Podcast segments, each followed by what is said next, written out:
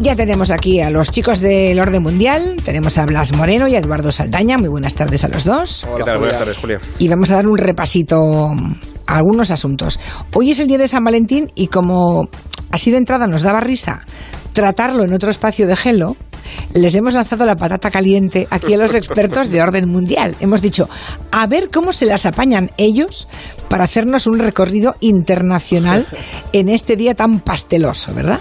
Bueno, también vamos a hablar con, del tema de los cuarenta años, de la revolución iraní, del Chapo Guzmán y de la escalada de tensión que hay entre, ojo, Italia y Francia, aquí al lado, ¿eh? Bueno, empezamos como siempre con las preguntas de los oyentes.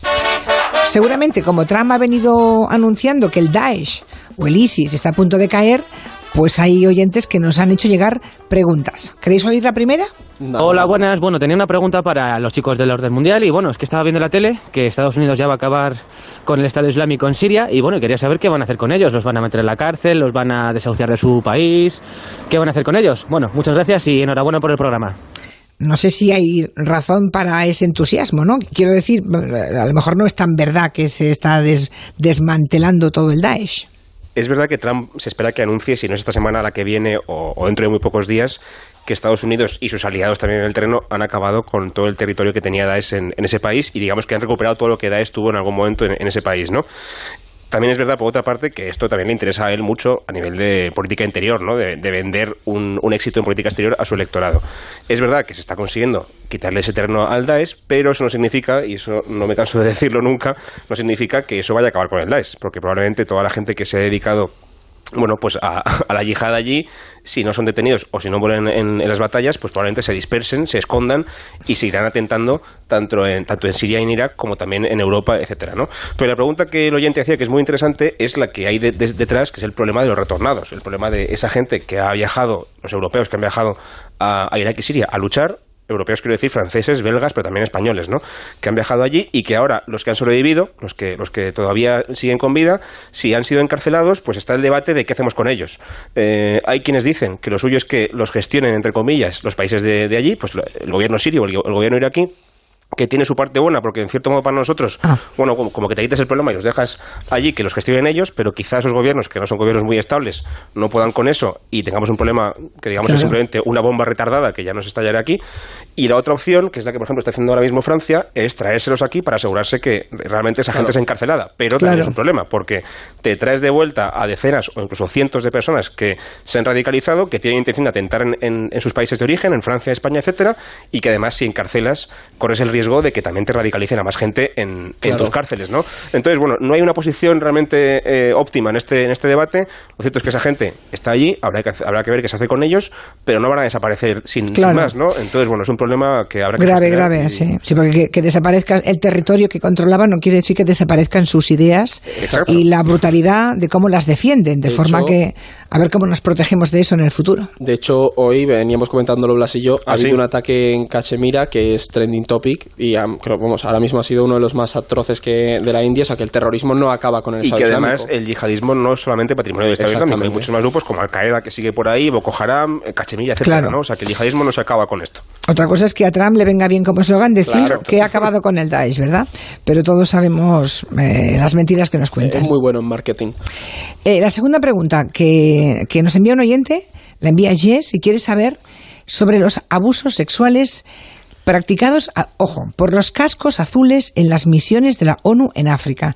La verdad es que de esto hemos hablado alguna vez hace ya mucho tiempo y es verdad que es muy sorprendente, es escalofriante, porque solo preguntártelo, ¿verdad?, ¿los cascos azules de la ONU cometiendo abusos sexuales? Sí, es que además, de hecho yo recuerdo que el año pasado estalló todo el escándalo de, no sé si era una, un, los, unas organizaciones humanitarias que habían abusado de ello, y tocamos por encima el tema de los cascos azules, pero es algo que no viene de ahora, sino que ya en los años noventa estalló sí. en su momento, y de hecho investigando un poco sobre el tema hemos encontrado que en dos mil diecisiete Associated Press sacó un informe en el que en estos últimos doce años había habido dos mil acusaciones formales, que claro, pensemos en las que no se llegan no llegan a, a formalizar, claro, claro eh, de abusos por parte de los cascos azules a civiles. Para que nos hagamos una idea, setecientas de estas provenían de la República Democrática del Congo y trescientas estaban relacionadas con abusos Eso a menores. Es el país que se llama, o que tiene el, el triste mote, ¿no?, de ser el país capital del mundo de la violación. Eh, exactamente.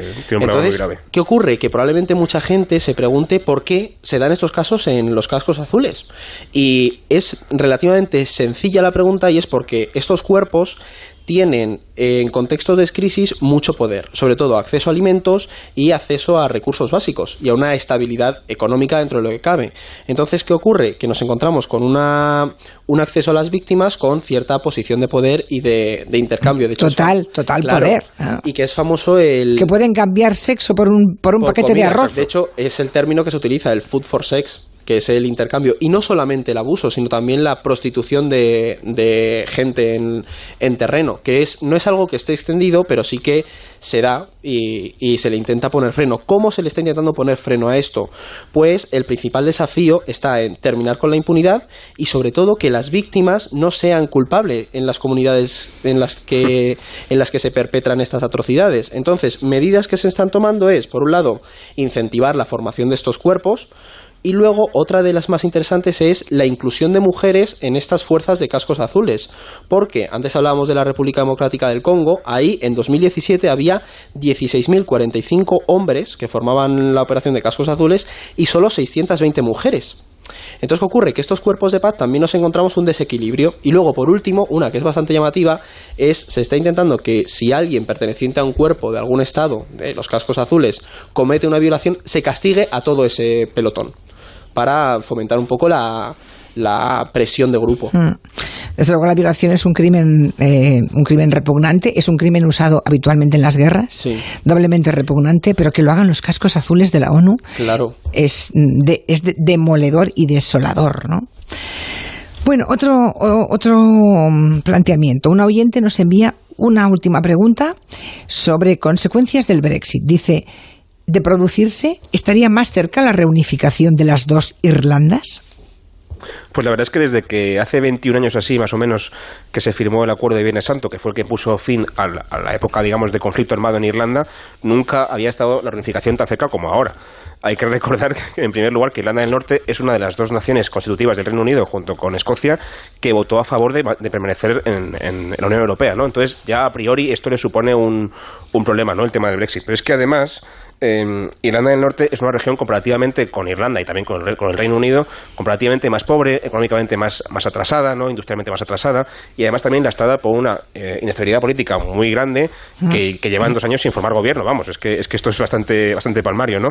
¿Qué pasa? A otro lado de la frontera, en la República de Irlanda, que antes era un país también económicamente muy atrasado y además muy... condicionado por su, por su religión, por el catolicismo, que definía la política de, de arriba abajo, ha cambiado muchísimo en los últimos años. Ahora mismo es una economía muy moderna, con, con economía de servicios bastante modernizada, y además también es un, es un país mucho más mm, progresista. Abierto, en sentido, más abierto. Claro, exactamente. Sí. Eh, bueno, tienen un primer ministro que es homosexual, abiertamente homosexual, y, y han legalizado recientemente el matrimonio mm. igualitario y también el aborto, que por cierto no está legalizado ninguna de las dos cosas en Irlanda del Norte, ¿no? Entonces, bueno, eh, es verdad que estamos más cerca que nunca.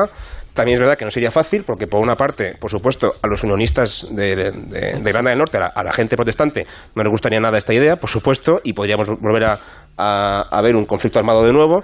También es verdad, por cierto, que esto también le costaría muchísimo dinero a la República de Irlanda, parecido, digamos, a lo que pasó con Alemania en la reunificación, que la parte rica tiene que poner dinero para la parte pobre y no es fácil. Claro. Entonces, bueno, es verdad que estamos más cerca que nunca, pero si esto se llegara a producir no sería ni fácil ni tampoco sería muy rápido, ¿no? Lo veremos quizá en décadas, ¿no? Todavía no, no va a llegar. Y desde luego los ingleses van a intentar, claro, por todos por los medios, medios evitarlo, ¿no? Eso desde luego. Love is in the air, everywhere I look around. Pues ahí llega el desafío. Con un catorce de febrero sobre la mesa, aquí todo lleno de flechitas del amor, de Cupido y demás, que si corazoncitos, que si regalitos y planes románticos, hemos pensado, le vamos a soltar el, el, el muerto este de San Valentín al orden mundial, a ver si pueden contarnos de verdad, de verdad, de dónde viene esta celebración. Nosotros siempre ponemos un poco de, de, el toque este realista, ¿no? Un poco, a, a veces amargo, ¿no? Un poco político, pero bueno. A ver, eh, San Valentín, el nombre ya te da la pista, ¿no? Y es que viene de, de origen cristiano.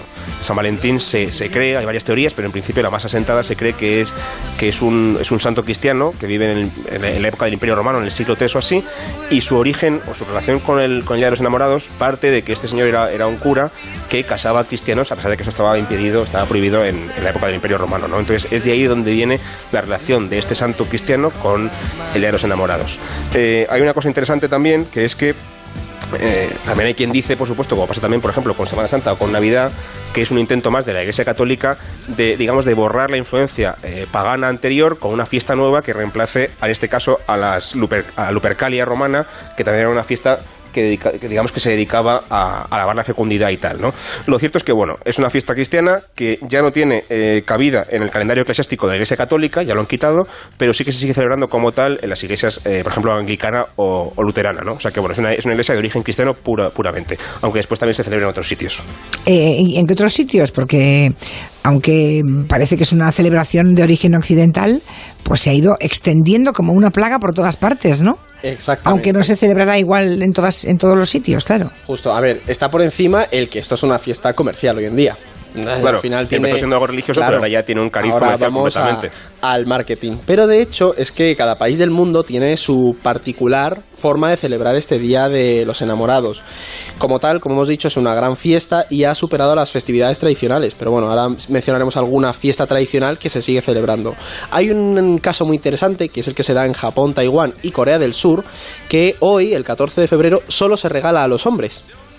En este San Valentín, las mujeres tienen la, la obligación social, digamos, la costumbre, ajá, de regalar a los hombres y no viceversa. Claro, pero ¿qué ocurre? Que, bueno, las mujeres hacen un regalo a su pareja en este catorce de febrero, pero ellos luego, un mes después, en lo que se conoce como el Día Blanco, que de hecho fue una campaña de marketing que se movió en Japón, es originario de allí, tienen que devolverle el regalo.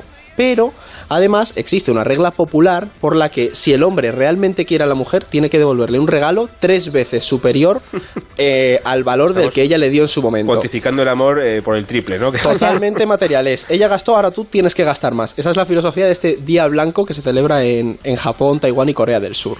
Ah, pues mira qué bonito. Entonces, eh, cuando, cuando haces un regalo tú, cuando si tú eres japonesa y le envías un regalo a tu chico, le tienes que enviar también el ticket. Ah, ya, bueno, claro. Para que vea lo que te has gastado. O, o especular con lo que se gastaría ella. Y además es, es curioso porque en función de cómo de caro sea el regalo, te quiere más o menos. Si es un regalo del mismo tipo, dicen que la relación está, está acabada, que esto no funciona porque él no te quiere más que, que tú a él.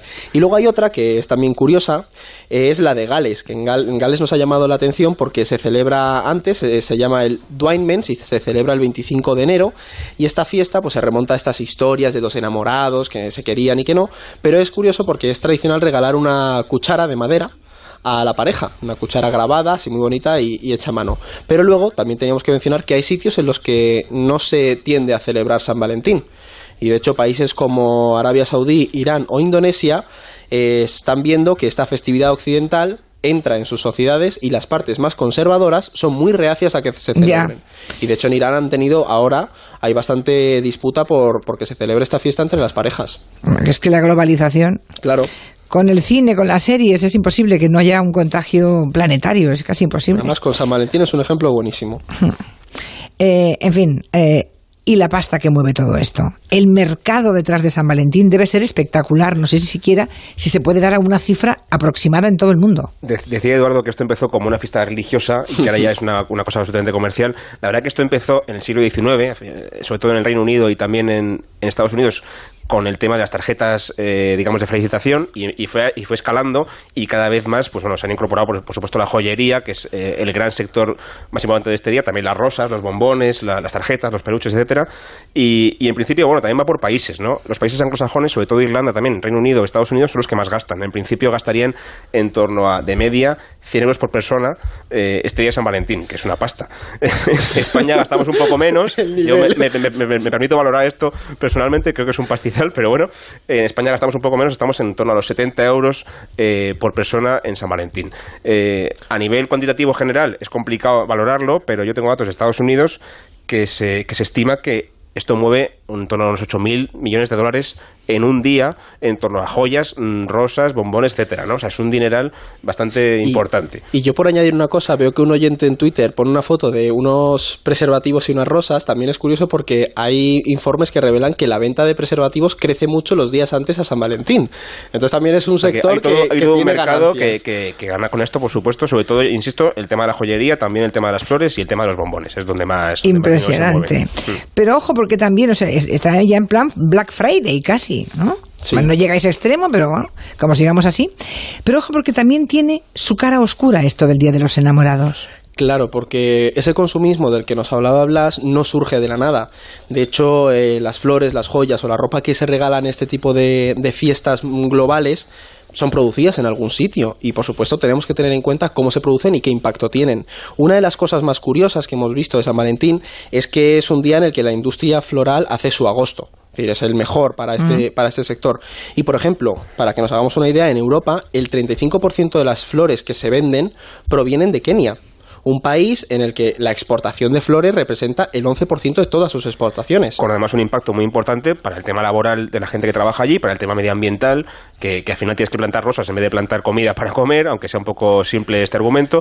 Y también, por cierto, una cosa muy curiosa que no hemos pensado nunca, que es que las rosas se malogran muy rápido. Hay que traerlas muy rápido desde Kenia hasta Europa. Entonces no se pueden traer en barco, hay que traerlas en avión. Con el coste que también tiene eso a nivel medioambiental, por las emisiones que, que supone, etcétera, ¿no? El gasto de combustible, de, de aviones, etcétera, ¿no? Justo, y lo mismo pasa con el chocolate o las joyas, que es cierto que el chocolate se regala mucho más que las joyas en estas fechas, pero son ejemplos que la crítica pone y dice que, oye, tenemos que ser un poco conscientes de que estos productos, o intentar, ya que los vamos a regalar, que vengan de sectores pues como el comercio justo y demás, porque al final lo que está claro es en San Valentín que por mucho que quieran las grandes marcas, como decían los Beatles, el amor no se puede comprar.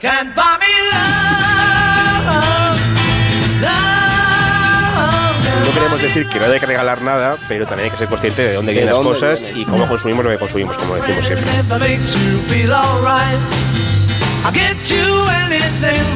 Qué chula esta canción, qué ganas de escucharla.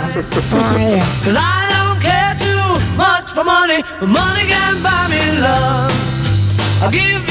Estos días, en todo caso, se cumplen, repasemos muy rápidamente, cuarenta años, cuarenta ya, de un momento histórico que fue clave en el siglo veinte, que fue la revolución de Khomeini, la revolución iraní.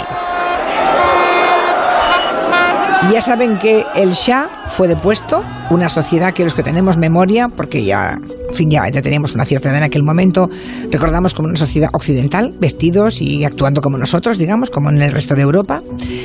Y bueno, pues el Shah tuvo que huir. Eh, el control del país pasó a los ayatolás, ahí empezó la teocracia y el país ha cambiado enormemente. Yo no sé cuarenta años después cómo se está viviendo ese aniversario. Pues depende mucho en quién te fijes, por supuesto, porque hay una cosa que, además, también es un, un tema tramposo, porque no, tampoco podemos dejarnos engañar por las imágenes que tenemos de, de Irán de entonces. Es verdad que era mucho más occidental, que sí que había mucha más libertad, por ejemplo, para la mujer, que no la hay tanto, pero al mismo tiempo también el Shah eh, gobernaba un régimen absolutamente absolutista. Él hacía y deshacía lo que quería y además di, eh, dilapidó los recursos del Estado en su, en su beneficio, ¿no? Entonces, es verdad que el régimen que hay ahora, desde luego, no es nada bueno, pero aquel tampoco era mejor, al menos en aspectos, por ejemplo, pues como la democracia o cómo se invertían los recursos del Estado, ¿no? Eh, para los favorables a la revolución, por supuesto, encantados con el aniversario. Eh, es verdad que el país, eh, por otro lado, tiene muchísimos problemas que ya conocemos, pues los problemas de democracia, los problemas de igualdad de la mujer, eh, problemas económicos muy graves. Y los últimos meses hemos visto muchas protestas de gente, bueno, que ya empieza a rechazar cada vez más claramente esta moral impuesta del Islam que gobierna el país de manera absoluta. Y además también esa, esa tendencia que tiene el gobierno iraní en los últimos años de dedicar muchos más recursos a la política exterior, a sus aventuras en Siria, en Yemen, en Irak, que al bienestar de su población, que al fin y al cabo lo está pasando mal y que no y que no, no ve realmente cómo la revolución les puede a ellos venir no. bien para su vida cotidiana, ¿no? Entonces, bueno, hay quien lo celebra porque el país, eh, su régimen ha sobrevivido cuarenta años a pesar de, de, de ser un régimen hostil a Estados Unidos y a, y a Israel, pero también al mismo tiempo eh, la población no está contenta porque, porque, en fin, no ha visto que esto haya cambiado su vida sustancialmente ni la, ni la haya mejorado. Más bien, bien quizá al contrario. Sí. Y en el caso de las mujeres, jóvenes Por y supuesto, mujeres claro. que estuvieron en la revolución y que cuando la revolución triunfó les les dio por saco, con perdón. Claro. Bueno, eh, muy rápidamente, porque nos queda muy poco tiempo. Eh, vamos a lo de Italia-Francia. Dejamos lo del Chapo Guzmán para otro día. Perfecto. Perfecto. Italia-Francia, vecinos, rivales. Estos días estamos viendo que con el apoyo de Salvini y Di Maio, que son los dos líderes del gobierno, ¿verdad?, italiano, están, están apoyando nada menos que a los chalecos amarillos, que llevan semanas protestando contra Macron. Y claro, el gobierno francés dice que es, un, que, que eso no, que es una injerencia intolerable, ¿no?, que es la peor crisis entre Francia e Italia desde la Segunda Guerra Mundial. Durante muchos meses, Francia ha sido objeto de repetidas acusaciones y ataques sin fundamento por parte de dos miembros del gobierno italiano, el señor Di Maio y el señor Salvini.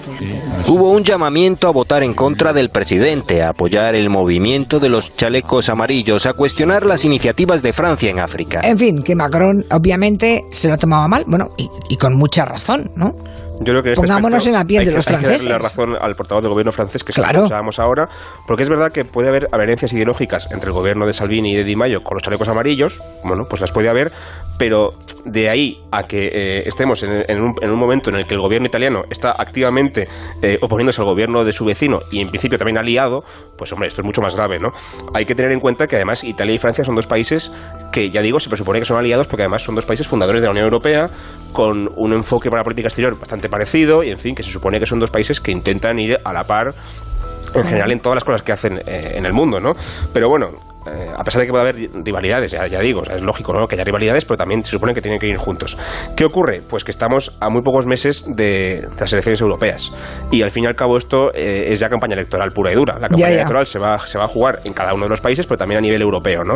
Y al fin y al cabo eh, el objetivo principal de lo, de, del partido de Salvini y también del, del partido de Di Maio es derrotar a la, a la fuerza ideológica que, su, que, que ejercica Macron, ¿no?, al establishment, a estos partidos tradicionales, etcétera, ¿no?